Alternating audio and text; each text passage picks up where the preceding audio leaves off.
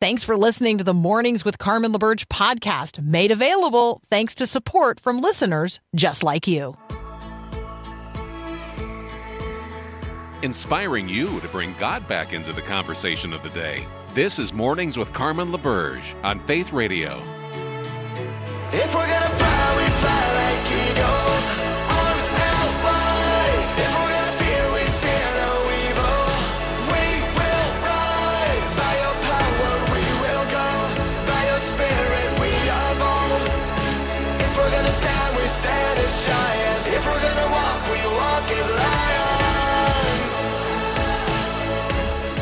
Hey, that's not supposed to be wet. Uh, what is going on? Death Valley is wet. I know. You say, what, what is Carmen talking about now? It's hour two of Mornings with Carmen. Good morning. Have you ever been to Death Valley? I have driven through Death Valley. It is, um, it, it deserves its name. Absolutely earns its name, deserves its name. Well, I got news for you. Death Valley is, um, is right now historically wet.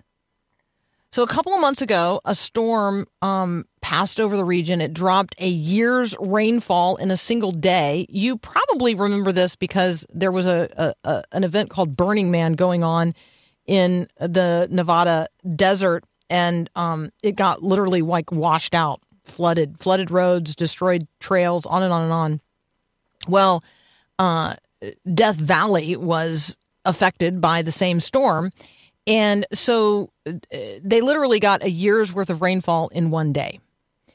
Well, these famously flat basins that have been dry as long as anybody can remember, um, you know, they're now these shallow temporary lakes. And um, you can, you apparently, you know, if you climb high enough, you can see them, you know, all, all round about. So, um, they they appear like as oases in the middle of the desert. And so there's just a very limited number of people who are actually seeing this because you'd have to be walking um, at altitude in uh, in places like Mosaic Canyon. So I mean, for a long time, right? So just but these, it's beautiful. It's it's stunning, and so there uh, there are people who are trekking out there to see these quote unquote surprise lakes and um, uh, seeing what are normally just like salty, crusty lake beds, you know, see them full of water and obviously um, the the wildlife that has burst forth um, and w- wild flowers and on and on and on. So um, they talk about the flowers being confused and the animals being even more confused. And so here's what came to mind as I was reading this in the LA Times. There, there are times that it seems like things are so far gone that it's not possible to hope in a resurrected reality. When things are so bad, when things are so awful, when the world is so mean, becomes very, very difficult to imagine that new life could could emerge, could come. And then God gives us opportunities to see things like Death Valley, um, teeming with life. Ezekiel 37, the first 14 verses, is, um, is a vision that God gave to a prophet um, in a day when he despaired. So the hand of the Lord was upon me. He brought me uh, out by the Spirit of the Lord, and he set me in the middle of a valley. It was full of bones. He led me back and forth among the bones, and I saw a great many bones on the floor of the valley, bones that were very dry. And he asked me, Son of man, can these bones live? I said, Sovereign Lord, you alone know. And he said to me, Prophesy to the bones. Say to them, Dry bones, hear the word of the Lord. This is what the sovereign Lord says to the bones I will make breath, ruha, enter you, and you will come to life. I will attach tendons to you and make flesh come upon you and cover you with skin. I will put breath in you, and you will come to life. And then you will know that I am the Lord. So Ezekiel says, I prophesied as I was commanded. And as I was prophesying, there was a noise, a rattling sound. The bones came together, bone to bone. I looked, and tendons and flesh appeared on them. Skin covered them. But they stood there lifeless. There was no breath in them. And then the sovereign Lord said to me, Prophesy to the breath. Prophesy, Son of Man. Say to the breath, This is what the sovereign Lord says Come, breathe. From the four winds, breathe into these slain, that they may live. And so I prophesied as he commanded me. And breath entered them, and they came to life, and they stood up on their feet, a vast army. And then he said to me, Son of man, these bones are the people of Israel. They say, Our bones are dried up, our hope is gone, we are cut off. Therefore, therefore prophesy and say to them, This is what the sovereign Lord says My people, I'm going to open your graves and bring you up from them. I will bring you back to the land of Israel. Then you, my people, will know that I am the Lord. When I open your graves and bring you up from them, I will put my spirit within you, and you will live. I will settle you in your own land, and then you will know that I, the Lord, have spoken. I have done it, declares the Lord. The Israel to whom God is speaking in the days of Ezekiel was a people cut off, a people cut up, a people in great despair. Now, in 2023, they are a people who live in the land that God has promised them, but they do not live there, many of them, by faith in the God who is speaking here to them in Ezekiel 37. And so the question remains can these dry bones live? Just because you're living and just because I mean just because you are alive doesn't mean you're living. And just because you are living in Israel doesn't mean you are living in Israel as the people of God. The sovereignty of God matters. The reality of God matters. Faith in God matters. And in Jesus Christ, the Spirit of the living God has descended upon all flesh. Have you received him? Do your dry bones live? Heather Zeiger is a science writer. Um, she visits with us periodically so that we can catch up on some things. Um, we're going to catch up with Heather uh, on the topic of catching up on sleep. Can you? Are you a sleep camel? Are you familiar with the concept of sleep cameling? Do you try to catch up on sleep over the weekends? Is that even possible? That's up next here on Mornings with Carmen.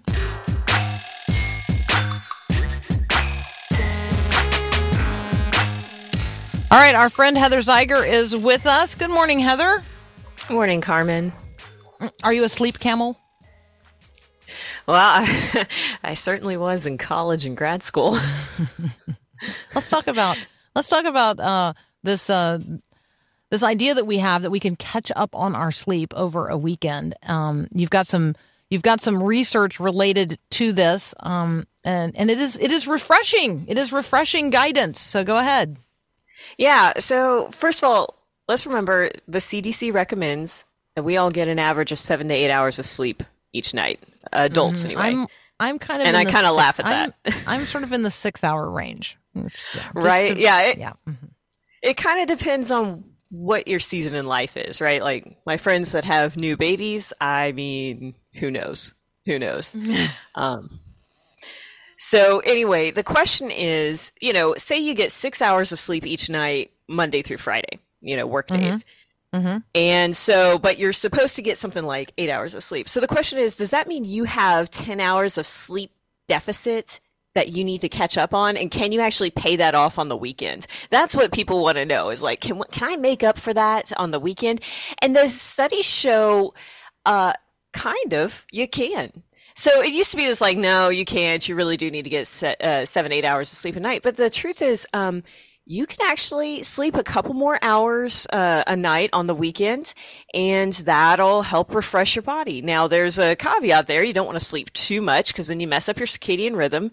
And you uh, you could also do this through naps and you know i've read like optimum nap time is something like 20 30 minutes again you don't want to sleep too long because then you'll mess up your sleep wake cycle it's still the studies still show the best thing to do though carmen is to have a regular sleep wake time and to maintain that habit um, throughout the entire week. Having said that like of course none of us stay consistent and so you can get more rest on the weekends and that can help refresh you and help kind of set you back set, set you back get your fatigue uh, and your circadian rhythm back in line So I have a job that um, requires me to sound like I've been up for a while by six o'clock. so, right? It's the Yeah. sounding like I've been up for a while that actually matters by six o'clock. And so, in order to sound like I've been up for a while, I have to have been up for a while. I don't have a way around that. So um, I think this is the you know the the challenge for people who are listening right now, and you know they're the ones that make the donuts, or they're the ones that drive the buses, or they're the ones that deliver the papers, or they're the ones right that milk the cows. There's a lot of jobs out there, including the ones that Paul Perot and I do, that require that we get up really early in the morning. And in order to get up this early in the morning consistently Monday to Friday, you'd have to go to bed by like well certainly no later than 8 p.m but probably more like 7.30 and i don't know about you but i'm not old enough to go to bed at 7.30 no no. Right? I mean I this is the gotcha. challenge. And, Exactly. and i mean no i mean i i'm not, I'm not complaining. I'm sort of acknowledging that uh, the the reality of the world we live in now. I mean i think about healthcare professionals. I mean there's a lot of people out there. Factory workers delivery personnel. I mean there's Mm-hmm. a lot of folks not getting enough sleep. What is it doing to us when we don't get enough sleep? Like what's why do we need so much sleep So I uh I'll answer this with uh with a person I know. So I know a person, she's a competitive triathlete. So that means mm. that she's she's working out a lot and she's tiring out her body a lot. And she takes her sleep almost as seriously as her training. So she's also a mm. teacher. So that means certain times of the year she's way more busy than others. Okay. But what she does is she does do things and orient her schedule so that she takes her sleep almost as seriously as her training. And studies show, I look, studies have shown over and over again and i'm i'm a big proponent of this that you that the two things you can do to decrease anxiety and depression even better than medication and has fewer side effects is getting enough sleep and exercising. And those two things tend to reinforce each other. So you get enough sleep you have the energy to exercise. If you exercise you're able to sleep better. And so yeah people like you, people like my parents, where they have to get up very early for their jobs, or, you know, nurses who have, you know, shifts and stuff. There are things that you can do to help you sleep well when you do sleep. And honestly, like some of us, we just have to plan to get enough sleep when we can. You know what I mean? And then mm-hmm. exercise so that we can sleep well when we do sleep that's what I, I then that's just based on some studies that they've been doing with the exercise and sleep and how those relate. Yeah, it's just always good to be reminded and have that encouragement. So thank you, um, thank you Yeah. for revisiting that with us. Um, I want to talk about the definition of fertility. Um, we're going to start this conversation, and then we're going to have to take a, a, a quick break. But I read an Axios article um, about infertility, and can you can you talk with us a little bit about the definition of infertility and how it is changing in the culture today? Yeah, so the American Society for Reproductive Medicine used to the, the traditional definition of infertility is when a man and woman can't get pregnant after a year of unpro- unprotected intercourse or or I guess interuterine insemination uh, is also but for a year of trying they can't get pregnant. If you're over 35, they say, well, six months and you can't get pregnant. That was the definition of infertility. That has been the definition for the longest time. Well, the um, Society for Reproductive Medicine has like has liked would like to change the definition to include. Um, I'm going to quote them here the inability to get pregnant because of a patient's medical, sexual, and reproductive history, age, uh, physical findings, and diagnostic testing. They also say uh, infertility if they require donor eggs or sperm to achieve pregnancy. So, in other words, they're changing the definition uh, that includes infertility due to disease, condition, or status. So, it allows for the inclusion of people who are in relationships where you could never get pregnant through through intercourse. So, LGBTQ plus um, groups. So, this Okay. is this is a change to they say be more inclusive.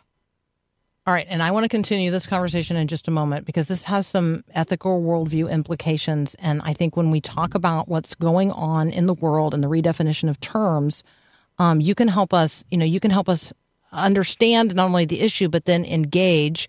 Um, and I think that the the line I want to draw, Heather, or try to draw, is the line between um, empathy and sympathy. I have sympathy for people, but I'm not sure that as a culture we should be quite as empathic as we have become. So, um, as you're as you're considering this, um, how do you define infertility? What does it mean to be infertile? What does the Bible tell you about this topic? Um, what is God's will in the matter, this particular matter of the day? We're going to continue our conversation with Heather Zeiger. She's a science writer. You can find her at the Center for Bioethics and Human Dignity. You're listening to Mornings with Carmen. Thanks so much for listening to Mornings with Carmen LaBerge. Hey, I'm Susie Larson. Hey, if you enjoy what you're listening to here, would you consider subscribing to other great faith radio podcasts like mine? Search Susie Larson Live at myfaithradio.com or wherever you listen to podcasts. Hit subscribe and have a great day.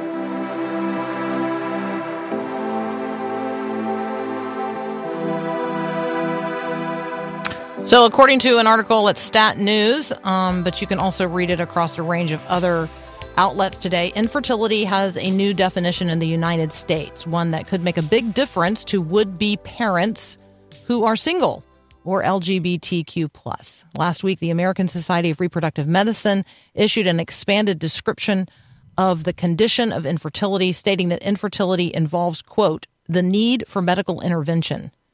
So I just want to pause right there. Um, because infertility is um, it's such a challenge for married couples who want to become parents. And that's the context where god intends for children to be conceived and born and raised. And so heather um, heather zeiger is here with us. She's a science writer. She uh, one of the places that she serves is at the center for bioethics and human dignity. Heather can we just talk about infertility as Christians, and it, this is a terrible struggle that many couples have. And so we don't want to diminish the challenge, the pain, the struggle that infertility is. And yet we also don't want to see all of these terms redefined in such a way that childbearing and parenting becomes so utterly disconnected from God's design and model as to be absurd because that this feels like it has reached the the point of, absur- absurdity. Yeah, yeah, Carmen. So this is um, so it's a delicate topic because, and I I actually think Proverbs has a good verse that kind of describes the kind of um, pain and difficulty that people who have unwanted childlessness have, and that it says a hope deferred makes the heart sick. And so we need to be careful about our terms here. So we are talking about infertility, but infertility is a medical condition. Often um, it's more, it's a symptom of another condition, although sometimes we don't know the original cause. Um, we need to be careful that we're not conflating infertility, which is a medical term, with childlessness, which is not a medical condition. It's um, it's a social state. It may be due to many things um, like singleness, physical disability, older age, um, being in a relationship that isn't between a man and a woman. So, assisted reproductive technologies like IVF, they actually don't cure infertility. And so that's where we get very confused here is um, they cure, quote unquote, cure childlessness. And so more often than not, couples are still infertile after they have IVF but they're no longer childless. And if you talk to some couples, they're still dealing with the grief of the fact that they're infertile, like even after they have IVF. So I think that the biblical view, like what Proverbs says, describing it as this hope deferred, actually puts a little, it kind of gives voice to where that deep seated pain is.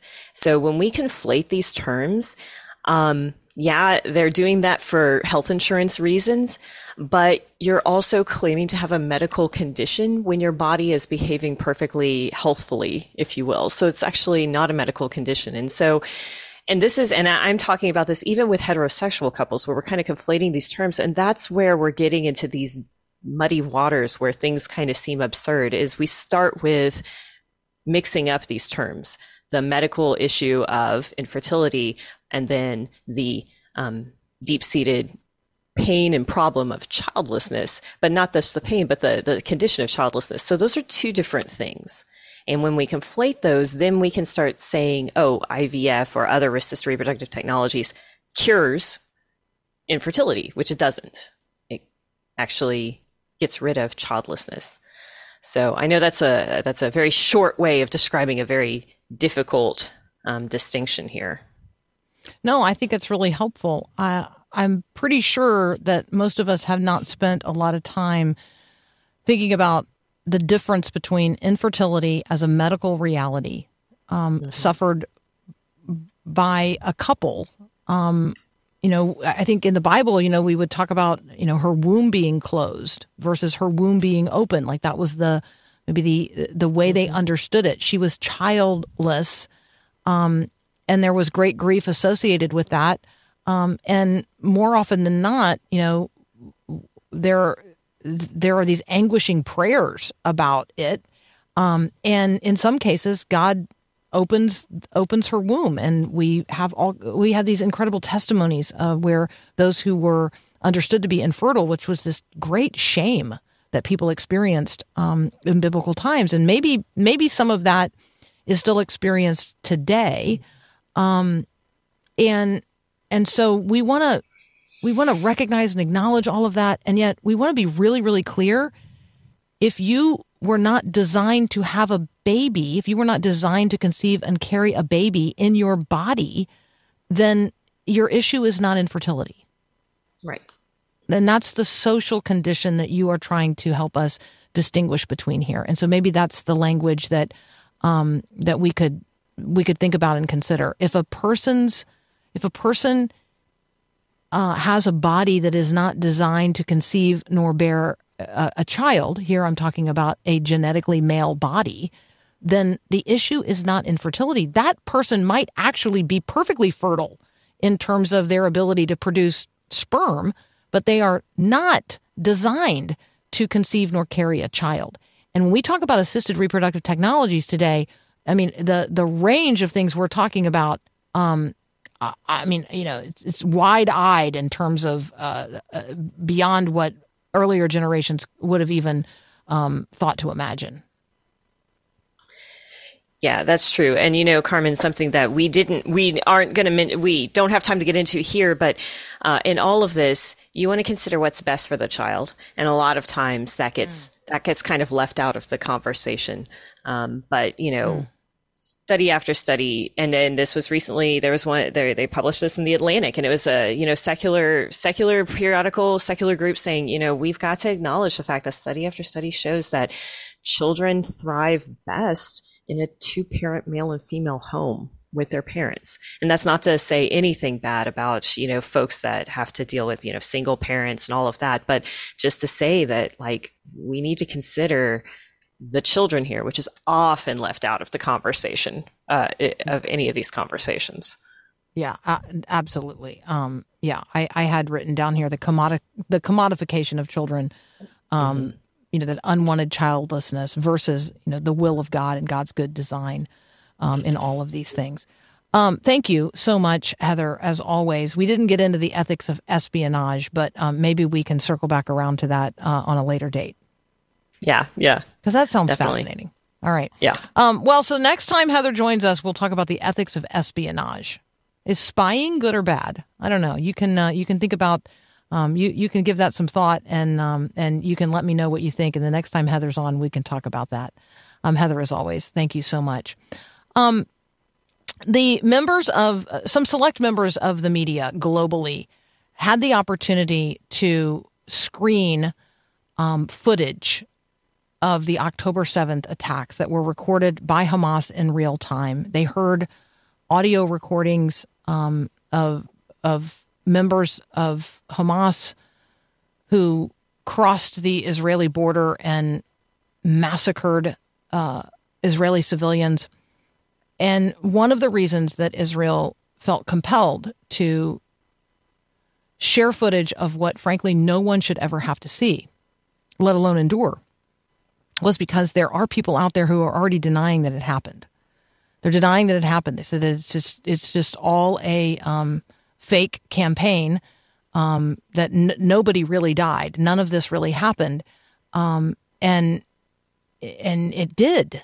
Hundreds of people, more than more than fourteen hundred people, died, and so um, these me- members of the media were forced to watch what you know we would describe as snuff films.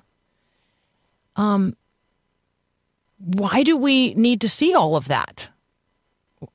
Is it that hard to believe that people do evil things to one another, unspeakably evil things? I want you to think for a moment about people who we call bad, those bad people, and what makes them that way. And we're going to pivot from having Hamas in view here to having a serial killer whose name you know as Son of Sam. His name is David Berkowitz. He is rightly spending the rest of his life behind bars for taking the lives of six people and wounding seven others in 1977 in New York. But he has a compelling, um, he has a compelling story. Mike Caparrelli uh, has met with David Berkowitz 35 times now. And from those meetings, he not only has stories to tell, he has a mirror to lift up to us. The book is Monster Mirror. Mike Caparrelli joins us next.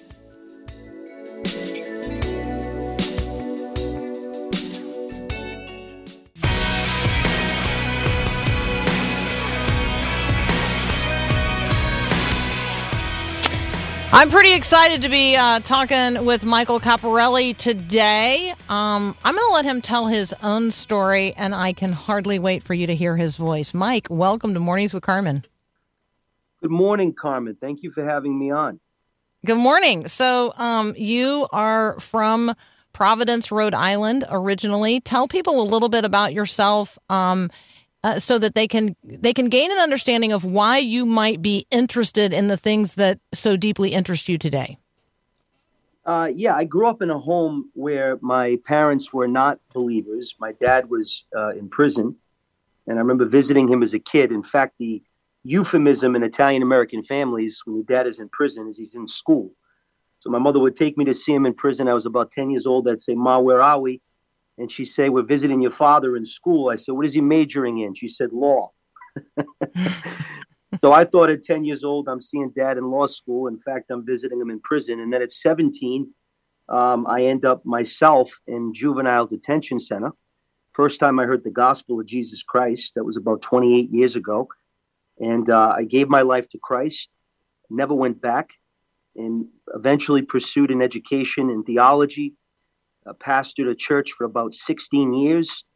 Uh, the majority of the people that were in that church were people that were from the streets. They were either from addiction, uh, some of them were releasees. I spent a lot of time doing prison ministry. And then during that process, um, I had also pursued higher education, not only my master's degree from Liberty, but a PhD in behavioral science, uh, probably because I wanted to understand people better uh, my pastoral ministry had reached many impasses, uh, many points where I just couldn't get past, um, you know, a certain block with someone. And the PhD in behavioral science opened up my understanding to human nature um, on a different level.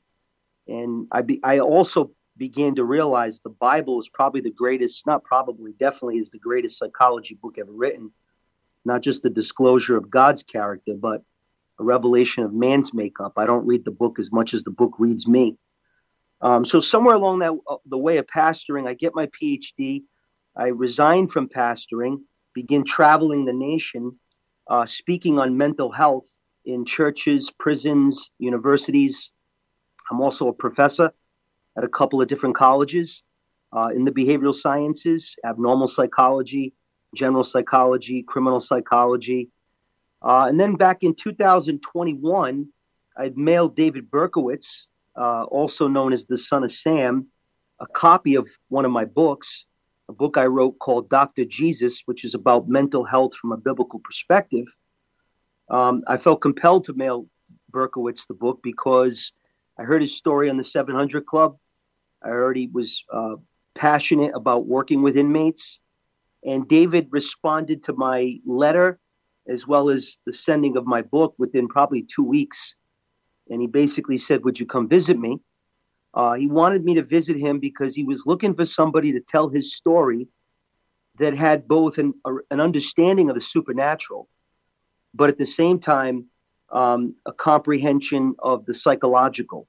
He knew that his own story consisted both of uh, mental health factors as well as diabolical influences behind his 13 shootings, one stabbing, and 1,400 fires uh, lit in the Bronx. Um, Mm. Now, the Bronx was very close to my heart because my stepdad was from the Bronx, and New York City is about two and a half hours away from Providence. So, for me, New York was always uh, home away from home. Um, so, I did visit David. This is early 2022. And right away, um, we began a friendship. Um, and I started what's known as a case study 100 hours, 34 sessions of meeting with David Berkowitz, discussing both uh, the mental health factors behind his crimes as well as the diabolical influences. When I asked David to describe evil for me, I said, David, how would you describe evil? He said, I would describe it the same way as the Apostle Peter. He said, I have a small television in my cell.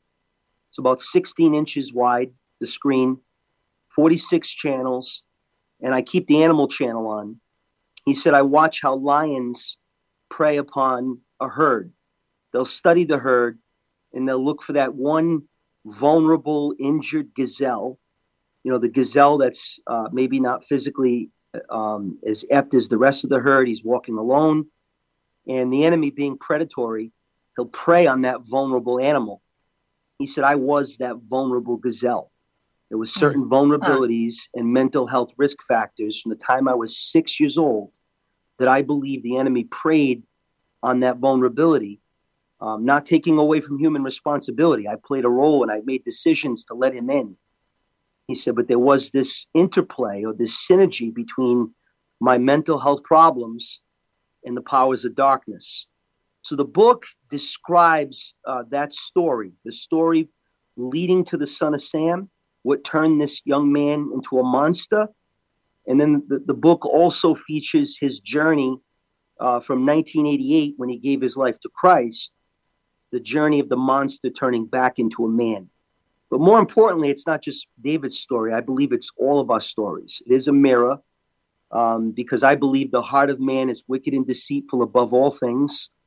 Uh, behavioral science has done a good job at creating categories of people psychopaths, narcissists, um, sadists. But the facts are um, the potential in mankind to do evil is universal. And as much as we like to think there are other people, other kids would school, shoot up schools, not my kids. Other people would commit homicide, not me. There are no other people. And the more I got to realize uh, David Berkowitz and who he is, the more I, I looked into David. I didn't look into a monster. I looked into a mirror. And that's the message behind the book is that it's a really a message that can be summed up in one word, whosoever. Whosoever has an Adamic nature is capable of committing awful atrocities, and whosoever should call upon the name of the Lord Jesus Christ can be saved and be transformed. Um, so that's what Monster Mirror is all about. It's uh, got a lot of great stories about David. Um, my favorite stories are about uh, you know who he is in prison, our relationship, um, but there is also that that dark journey that led him into the Son of Sam from 1956 when he was born, all the way to the mid 70s. We're talking with Mike Caparrelli. The book is Monster Mirror 100 Hours with David Berkowitz, once known as the Son of Sam, on mental health and evil phenomena. Um, Mike, there are definitely people listening right now who's who are wondering, like you you called David Berkowitz a friend. Don't you care about his victims? Don't you care about the families of those whose lives he's destroyed? Um, I um, I think that the mirror reality um, requires me to um, to look not only at myself, um, but but to look at my understanding of the gospel. Um, so can you you can you talk about why why and how you call um, this individual your friend? You know, I, I once told David during one of our sessions, I said, David, being your friend, I got to be honest with you. You know, I, I have to shoot straight with people. I said, being your This is the falling like rocks. stand- that yeah, falling it's like rock. standing yeah. in a construction zone, and you look up and there's a sign says "Drop Zone: Rocks may fall on your head." uh, but you know, I'm in good company because Jesus was a friend of the sinners. Uh, being a friend of a tax collector in in those days, a tax collector was a hustler, a swindler, one who may have been responsible for your bankruptcy, foreclosure on your home, etc. So they were not a beloved group of people but Jesus was a friend of the sinners, and I I just believe that that's my calling. Um, David's not the first serial killer that I've worked with. I worked with two others. Um, unfortunately, the other two, you know, we reached a point in the relationship where there was just too many games and too many psychopathic, uh, you know, ploys going on that I had to end the relationship and back away respectfully. With David, on the other hand, uh, he's a man that has come to terms with his own uh, if you want to call it psychopathy, you can. He's come to terms with his own psychopathy, his own lack of empathy, the, the man that he was. Um, and in, in doing that, he's been transformed. Uh, you know, transformation begins when denial ends. Uh, when, when Jacob is able to answer the angel's question, a question that he once lied about, his father asked him, What's your name? He said, Esau. And now here comes the angel, and the angel says, What's your name? And he's going to say, Jacob. When he says Jacob, he's admitting he's a deceiver. And the moment he admits that, the angel gives him a new name, and that's Israel. And and David had that come to Jesus moment in 1988. He was able to admit what he was. And by the way, he also has that come to Jesus moment in the book because, as you know, we're a work in progress. And David made some shocking confessions to me uh, in about chapter nine or eight or nine where he admitted some lies that he told, even as a Christian, lies that he told on national television, um, on a TV show called Inside Edition back in the early 90s, even after he got saved. Now, that might be surprising to some people, but I think if any, even a born again believer would really admit to themselves and admit before God, um, I know as a Christian of 28 years, I've told lies even as a Christian. So he was a work in progress, but he he he sees that today. He fears God. He's going to be 71 years old. He knows he's going before his maker. He's had a couple of heart attacks, and he wants to get the story straight. Mm. So um, I, we're friends because uh, Jesus was a friend of sinners, and we're friends because friendship is predicated upon honesty and trust. And I believe that we have that in our relationship. He's been able to say things to me that he hasn't said to any journalist, any police investigator uh, in the last 35 years. Yeah, So because you're a friend. Yeah. Amen. I, I And, uh, you know totally get that. Hey, we got to take a very, very, very brief break. Um, don't I know that you guys are saying let's just skip the break today because Mike is um is so engaging and I want to know more. We're going to continue our conversation with Dr. Michael Caparrelli, uh, author of Monster Mirror. Um, in just a moment. You're listening to Mornings with Carmen. Thanks for listening to the podcast of Mornings with Carmen. As you know, this is a rebroadcast of the live radio show carried on the Faith Radio Network. There's a lot going on at Faith Radio, tons of free resources just waiting for you and for you to share with others at myfaithradio.com. How does that all happen? Well, it happens through listener support. So, Faith Radio, Mornings with Carmen, all available because of listener support from listeners, well, just like you. If you're a supporter, thank you so very much. If you'd like to become a supporter today, just visit myfaithradio.com. And again, thanks for being a part of what we do every day at Mornings with Carmen.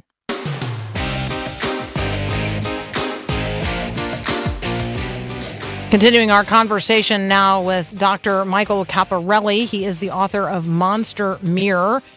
Um, it is not just the um, the story of David Berkowitz, who you might more famously know as the son of Sam. Um, it is a story of what it looks like to come to know ourselves as we come to know another person, a person who is desperately broken, um, and and a person who is redeemed. So the book uh, covers challenges, issues, um, realities of isolation, anger, shame, abandonment, and the trauma related to that. Um, uh, prenatal programming, like that we are who we are when our mothers conceived us. Um, emptiness, cognitive distortion, defense mechanisms, on and on and on. And then um, this turn where uh, David um, shares his conversion story. And so let me ask the question, Mike. Like, um, I, I, this is a new, this was a new word for me. Um, the a testiphony. The question of whether or not David's conversion is a testimony or a testiphony, some kind of mm. what jailhouse conversion that people don't believe in. Is that the is that the question there that that exists for some? Oh yes, I mean it's a common uh, notion that people that turn to Christ in prison are doing it to hustle a parole committee. David does so go me, before can the I, parole. Can I ask a question related to that? Do we feel that way about anybody who came to Christ through the testimony of the Apostle Paul in prison? Like, do we? I mean, I'm like, I mean, when I think about the the way that people are like, oh, you know, I want to be like the Apostle Paul, and I want to walk like him, and talk like him, and lead like him. You know, he was he he was a murderer. He was a terrorist, um, and he was wrongfully imprisoned on many occasions as a Christian but probably rightfully imprisoned under what we would consider, you know, justice today. But we totally see Paul as thoroughly converted. We do not see him as a testimony. Truth. You know, I, I believe in David Berkowitz's testimony rather than testimony testimony because I've been up close and personal and I've seen not just actions. Actions are powerful. They tell you a lot about a person's character, but there's something even more telling than actions and that's reactions. Uh, reactions are someone acting in real time under pressure. Um, that will tell you a lot more about someone than actions because Shakespeare was right when he said the world is a stage and many of us are thespians and you can fake actions, but it's very difficult to fake reactions. I've seen David angry. I discuss it in chapter two of the book. Um, I've seen him manage that anger. Now, he didn't know how to manage that anger 45 years ago. He lit the Bronx on fire. 1,400 fires were documented in his journal. NYPD found that journal when they arrested him, authenticated the fires. He had locations, times documented. I seen David at the aftermath of a conflict with an inmate. I arrived during one of the sessions and he was enraged. And I watched him for three and a half hours uh, navigate through that anger in a way that only a man that has the grace of God in him and on him can work through anger. Typically, when people are angry, they externalize. It's all about people, places, things. The world needs to stop messing with me. Um, usually, when people are angry, they're introspectively handicapped. Um, but David Berkowitz, being a man who was filled with the Spirit, um, he was able to uncover that anger. And rather than looking outside, he looked inside and he just began to sob and he began to discuss uh, in great depth what was behind the anger. Anger is a cover up emotion, it's a secondary response of the brain that typically masquerades more vulnerable feelings. And David was willing to go down that vulnerable journey. And by the end of the session, you could see the anger just lifted from him. So it's it's human to get angry, but it's divine to manage that anger. So I've seen the fruit of David's life, and you really can only judge a man by his fruit. They say psychopaths are irredeemable. Um, the clinical community says that they make very little headway in, in therapy. Cancel culture says we should just do away with them. But I, I have seen the transformation of a psychopath. This man does not exhibit the DSM's criteria for antisocial personality disorder. Did he once exhibit that? Lack of empathy, inability to regulate emotions? Uh, yes. But is he a new man today? Absolutely. I've seen the fruit. I tell about it in my book. And if I can say this one thing, the book is available on Amazon today. It's been reduced by three dollars. You can get it for a few dollars off. Uh, Amazon's doing this for a brief period of time, but that offer goes to anybody listening. So, um, Mike, we got a listener question, um, and I want to share it with you. I, my inclination is to is to is to say yes. Um, I have a friend from high school who spent many years in prison as a result of attempted murder. I recently saw him at a high school reunion, and he asked me um, that one day I just surprise him and give him a call but I've been afraid to do so. Um, would this book be an appropriate, you know, like gift? Could I? Do you think I could send it to him and he might find it helpful? I think so. I think that the thing about David Berkowitz, the reason why he gets hundreds of letters from people every week, including the recent serial killer, uh, the campus killer from last year in Utah or Mm. Idaho, he wrote David Mm. a letter. Um, people reach out to him all the time because he's he's a safe place to go. I mean, you you, you don't expect a guy like him to throw stones at you. So a, a guy like that, um, your friend's friend who was in prison, I think he's going to find somebody that he can relate to in David. And David's story is probably going to speak volumes about his own story. I did extrapolate nine themes, what I call a recipe for violence. Um, they're ingredients that are in everybody's cabinet. And I, I think that that fellow will read it and find himself in the story. Yeah, I love that. Hey, I'm going to direct everybody to your Facebook page. Um, you guys can find Mike Caparrelli um, on Facebook at Cappy, C A P P Y P H D, Cappy PhD. The reason that I'm sending you there um, is that in addition to obviously being able to easily find the book from Michael's um, Facebook page, if you scroll down, you're going to see um, this post just from a day ago focus on some, forget others. And it is a conversation about um, young people right now in the Cook County Juvenile um, Prison in Chicago. Um, and there is an opportunity for you to actually purchase copies of this book for those inmates. And so, um, yes, I think you should read Monster Mirror yourself. Um, and so I'm encouraging you to do that. But um, in terms of passing this along to a population of individuals um, who you and I are probably not going to get in our cars and go see, and that would be the young men at the um, juvenile prison in Chicago and you know Cook County. Um, there are 300 young people in that one facility, and so if you're interested in helping to make a copy of Monster Mirror available to them, that God might find a way into their lives, um, you can do that through Mike Caparrelli's Facebook page. Again, you just go to Facebook and then it's Cappy, C A P P Y P H D. Mike Caparrelli, I hope we'll have the opportunity to talk with you again. Hey, thanks so much for spending this time with me today. We are out of time on Mornings with Carmen. If you want any of the links or direct link uh, to Mike, just let me know. You can always text me 877 933 2484. Look, uh, look in the mirror today. Look in the mirror and see what you see. Um, and may God bring greater and greater clarity to how we see ourselves and certainly how we see others, the world that He so loves. Jesus is literally dying um, to meet the people who you're going to encounter today. So let's be um, His hands and His feet, um, the light of His love to a world dying in darkness. Have a great day and God bless.